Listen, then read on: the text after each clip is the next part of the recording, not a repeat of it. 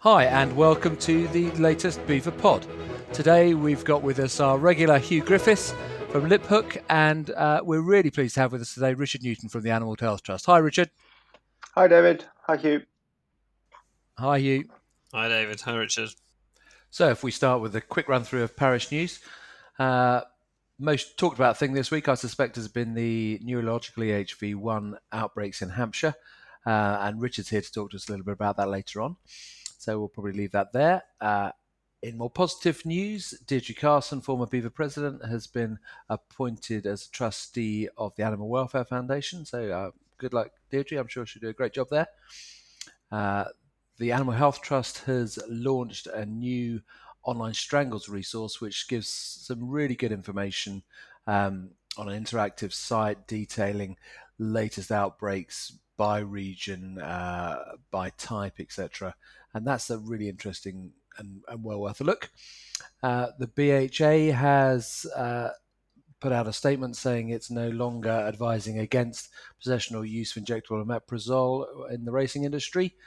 Um, and finally, this week we are launching our color coded scheme to tackle equine obesity. So that's a BEVA pilot project, and that'll be highlighted in Horse and Hound this week. So um, might be useful to you for you to know about in case your client's talking about it.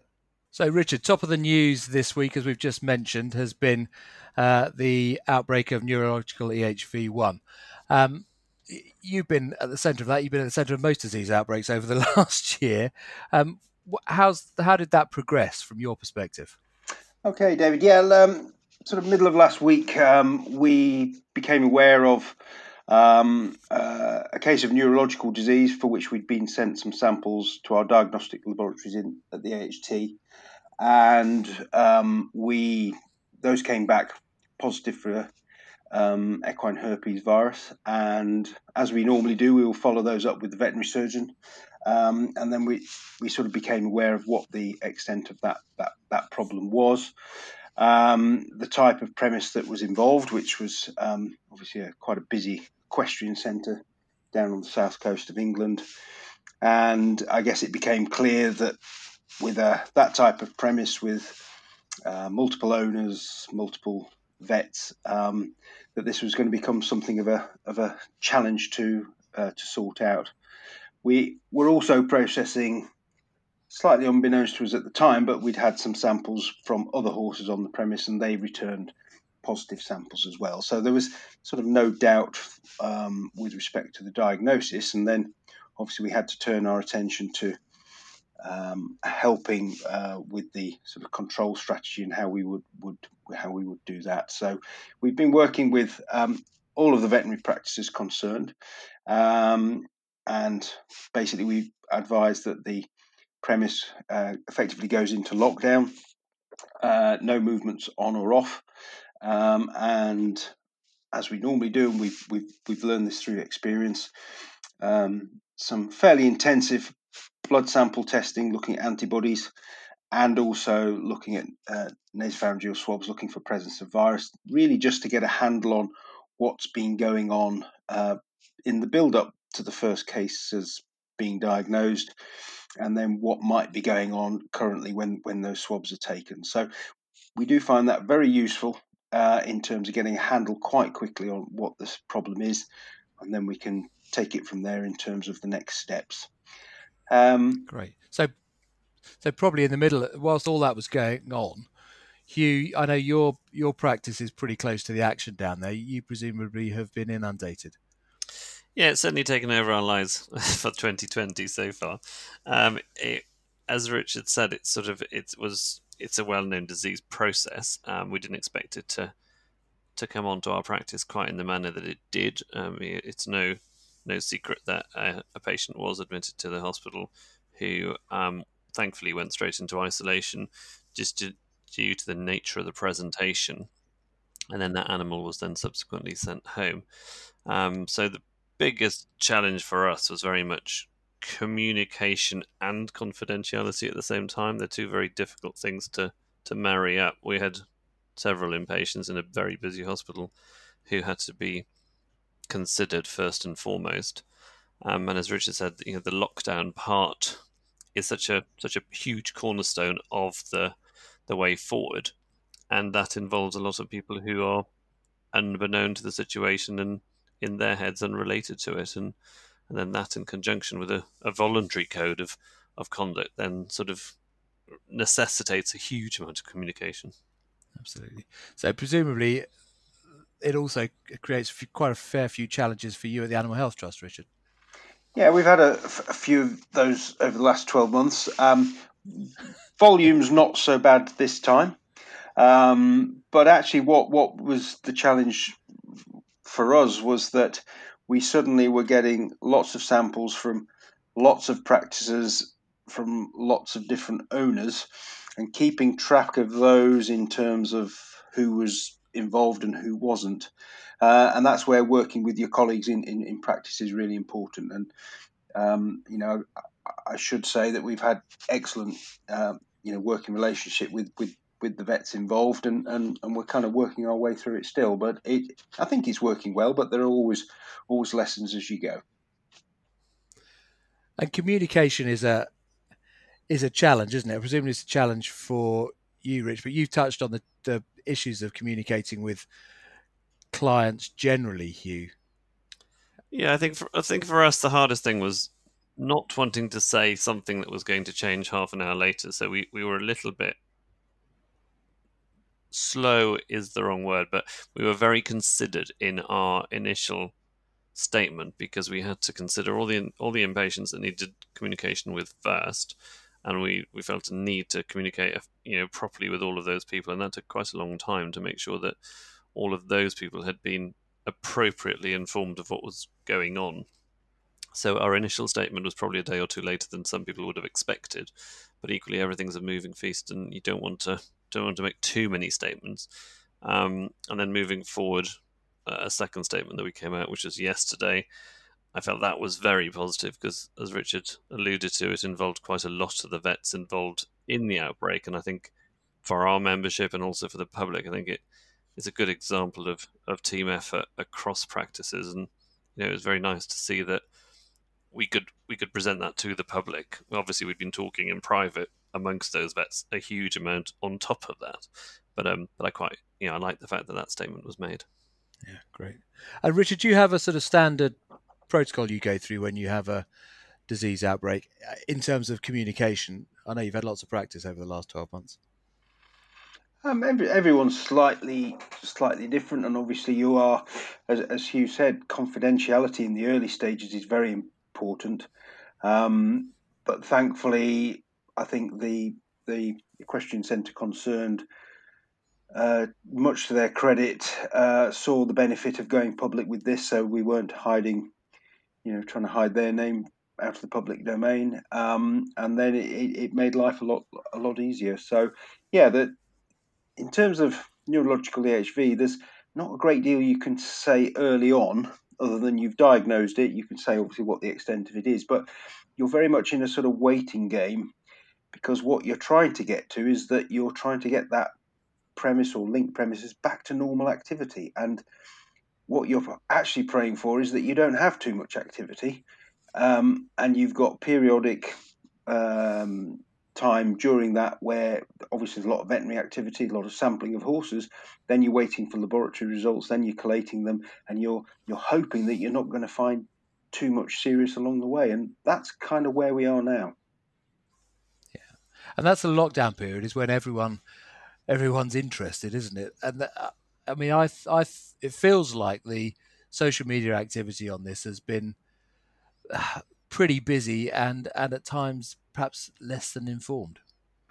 Yeah, I think that's a constant problem, isn't it? I think the the public are understandably interested and emotionally and financially invested in it, and then when they're reading different things from from different sources, um, confusion is, is is very easily acquired. So with that in mind, we we pretty much put a, a vet in the office non-stop since the beginning of this outbreak to to speak to our clients and just take time to explain the differences of or the explanations for the reasons of the approach, if nothing else, and the differences between the the different strains of, of the herpes virus. So we didn't feel it was appropriate to to leave the the other staff in the practice to do that. So we were, you know, we're quite pleased that we did that, and that hopefully it, it helped explain um, why we're taking the approach we were taking.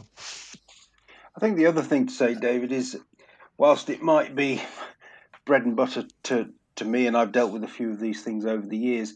Um, you know, it's worth remembering to colleagues that, that, that you know, to be fair to them, they're they're not used to necessarily to dealing with these things as frequently as we are, and therefore you have to help them along and you know guide them in what what you're doing and remind them um, why you're doing it. But as with all things, you bring them along, and they're they're part of the the grand communication with their clients and with with with different stakeholders. So you know, it very much is a team effort. Absolutely, and I think that we've there's the EVG um, where there's been a fair amount of discussion on it, and uh, that's a pretty good example of of where things can be pushed out within the profession, and we obviously do the same as BEVA within our within our e-news, which only goes on within the profession, but that's not really an opportunity for debate and discussion.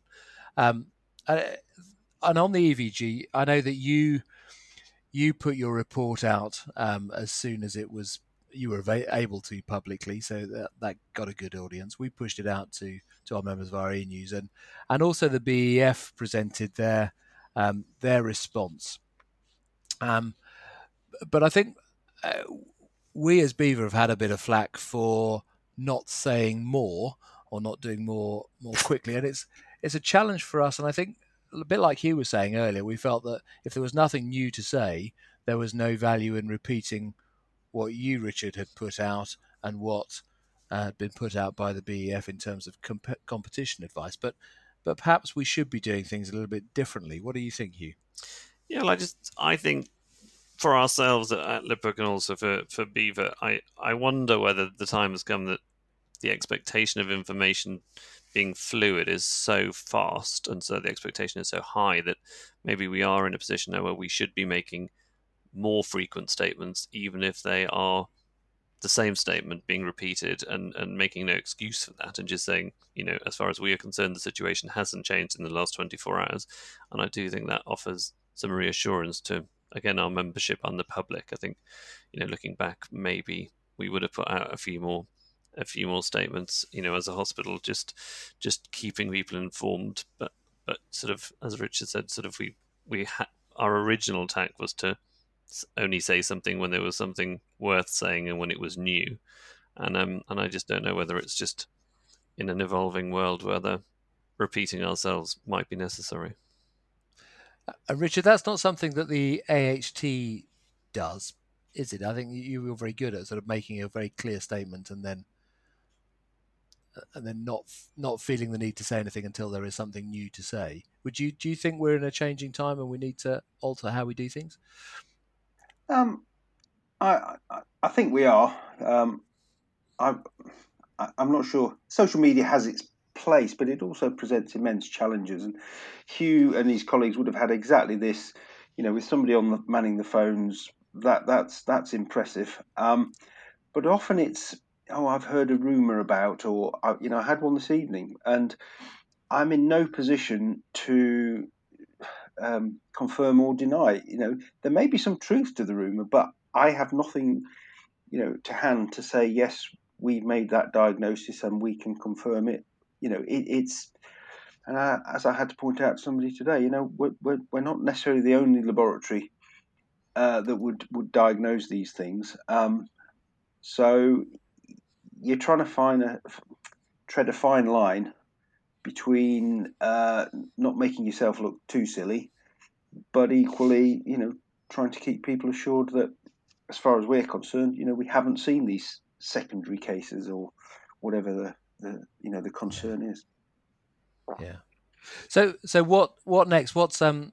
I mean this this podcast will go out next Monday. What what next? Um, in terms of your involvement in this process, Richard. Well, we've um, we've, we've we've processed and now re- reported those sort of first sets of results, so we have a much better understanding of what's likely to have been going on and where. And I think that's as positive as it can be at this stage. Um, obviously, the clinical monitoring on the site will continue. so the vets on the ground will react to anything that, that they're made, uh, you know, that they're made aware of. And then it will be another round of testing, and we, we hope that that will confirm that you know this infection has effectively burned itself out in the site where it's been in the one part of the site where, where it clearly has been active up, up till now. Great. And uh, this this case was obviously different because of the premises that it was in, but but we should remind ourselves that it it's not unusual to have a case or two appear over the year of, of neurological EHV, is it? No, abs- absolutely right. And um, you know, we sometimes think about you know racing and the way that it um, it, it, supports what, what we do in particular, and I will just acknowledge acknowledge that. But you know, they were affected with a race yard in North Yorkshire back in 2017, very similar, nearly probably double the number of animals in, potentially involved there, and um, you know they, they got through that in a matter of a, of a, few weeks by being sensible, heeding the advice, doing the tests, and, and getting through it. Great, great. Well, fingers crossed that we um we continue heading in the right direction. Richard, thank you very much for for filling us in from the coalface, and Hugh, thanks for your input too. No thanks problem. both. Thank you. Thank you. So, Richard, thank you for staying on. Um, I think you haven't followed the typical path, I suspect, of, and possibly not the path that you imagined you would do. But when did you first think that you wanted to be a vet? Um, it was when I was a schoolboy back in the other century, uh, millennium, if you like. Um, I was with a group of school uh, peers, and uh, we were all doing biology at A level, and even before that, uh, a lot of potential medics and dentists. And I really just fancied the idea of being a vet. Um, it was going to be forensic science, all the veterinary profession, and I guess it was cemented when I saw practice as a schoolboy uh, in in uh, Yorkshire, and um, sort of the whole mix of what practice had to offer, and thought that would be the life, but it's not the way it panned out. But so, so were you brought up uh, in in an environment where there were horses, where there were animals, or? Uh, no, not not horses. We had uh, we had a series of motley um, uh, dogs at, at home mainly. Um, that was the that were our main animal, that and goldfish. And um, uh, but no, the equine interest only came really while I was at uh, university at, at, Liverpool with the the, the crowd of um, you know um, senior staff that we had at the time. It was starting to foster quite a few people, I think, in in the ways of uh, equine so you would, science. yeah. So you would have been there in into Liverpool's heyday of big big equine names, would you? Uh, possibly. Um, I was at Liverpool between 86 and 91. Um, certainly benefited from, you know, the likes of Barry Edwards and Derek Knottenbelt. Uh, Stephen May was there at that time. John Cox, uh, young Christopher Proudman was coming through the ranks at that time, and um, yeah, we uh, you know it, it, was a stimulating environment, and certainly, um, I mean, I half toyed with the, idea of a PhD straight afterwards, but really needed to get practice into my veins and decide whether that was going to work. Um, and mixed practice with an equine bent was where I ended up. So where was that? Where did you go after Liverpool? Uh, I was in uh, Herefordshire, South Shropshire, lovely part of the world. Very nice, um, tr- very traditional mixed practice. But the boss, um, John Horlock, was very good to me. He liked uh, the equine work. I, the other people in the practice weren't so keen. So it was uh, a, you know a good good place to go and cut your teeth on on equine practice as well as seeing other you know small animal and um, farm farm practice as well. So. And at that stage, were you still seeing yourself as a as a general practitioner or an equine practitioner into the future?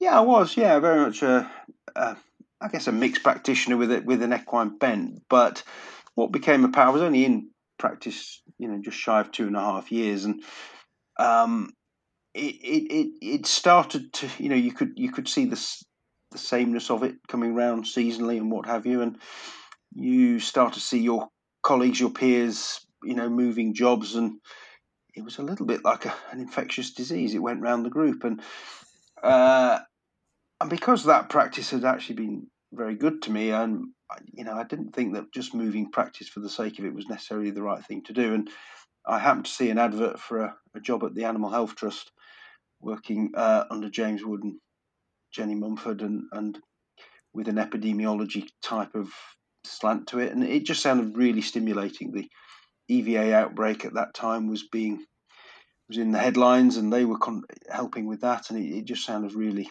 really interesting. And I applied, and probably the only guy to apply, and happened to get the job. So, so what was that job at the time?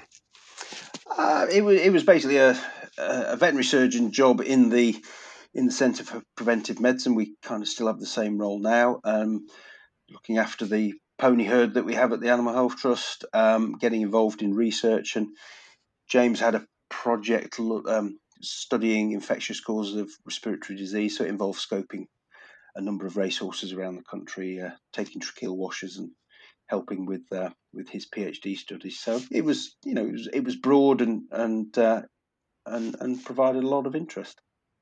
And and never been able to escape that that new that corner of Newmarket.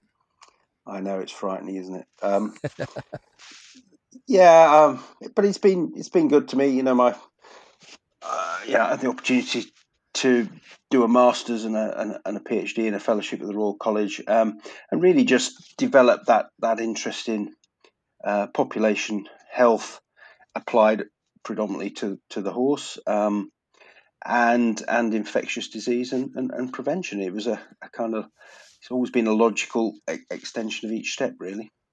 So, what was that? Were there what are the big milestones during during that period? that You talked about your your masters and your PhD, but were there sort of key key things that stand out along the way?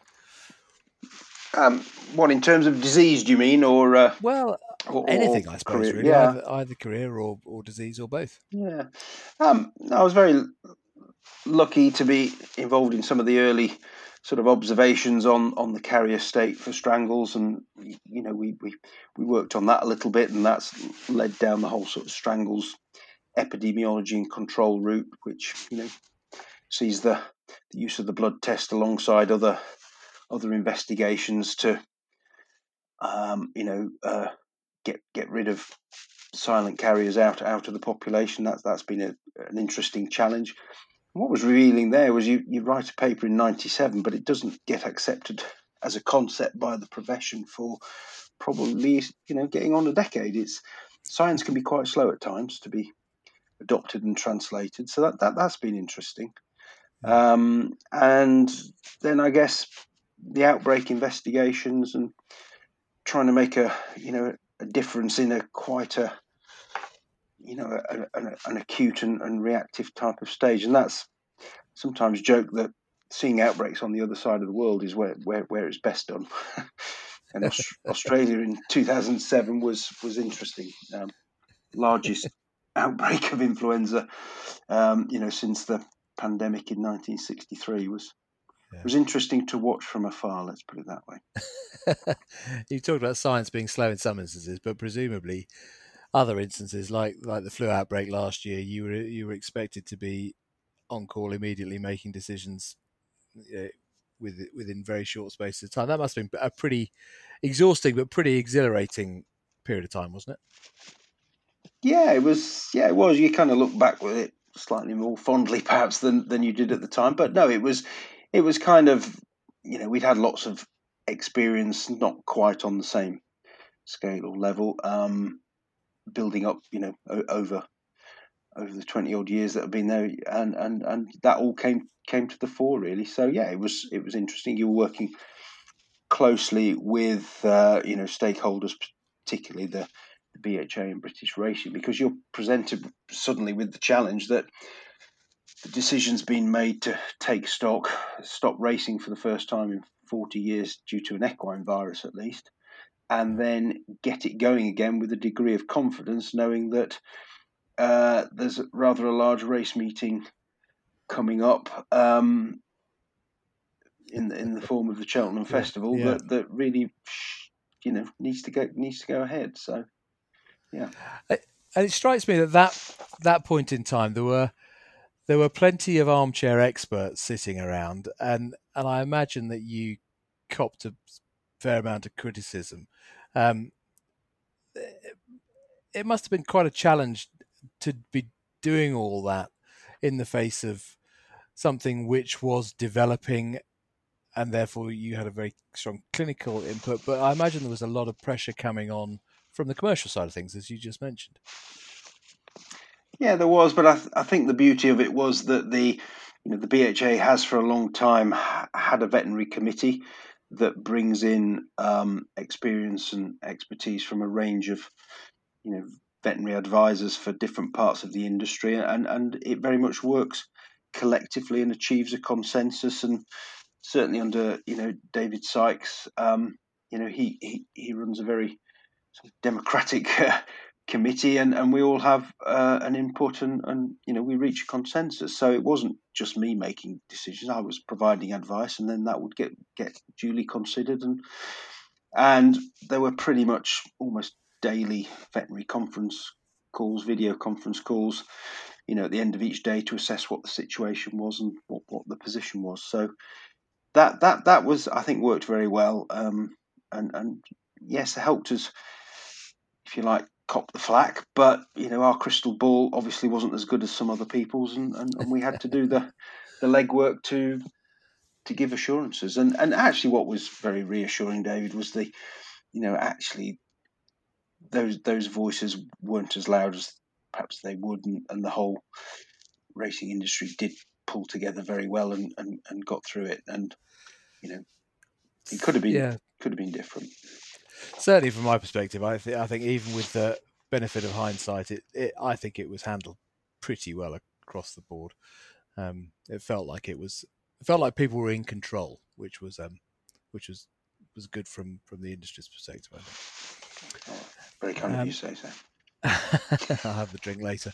Um, the uh, so would the would the teenage Richard have had any any idea that in a few years' time he would have been up in front of the TV cameras making decisions or in, having significant input in decisions that were affecting multi-million pound industries? Oh, sounds quite quite exciting when you put it like that. Um, almost certainly not. No. Um, it's it's you know it's been an evolution and and, and just obviously as probably all our careers are just a set of uh, forks in the road and you just take one as you go and I think once I came to Newmarket and started to settle into the job and being so close to racing and, and obviously more senior colleagues sort of led led the way and, and I've just kind of stood there I've managed to be you know stay standing at the AHT whilst um, you know others have moved on. So no, it's it's been it's been very enjoyable, and I you know I wouldn't have done anything differently. I've got to say. Well, that's possibly a really good point to, to wrap it up then. Uh, Richard, thank you very much. Thank you very much for t- talking to us about EHV earlier on, but also thank you for giving us a little bit of insight onto how you got to where you are. Thanks, Richard. Thank you, David.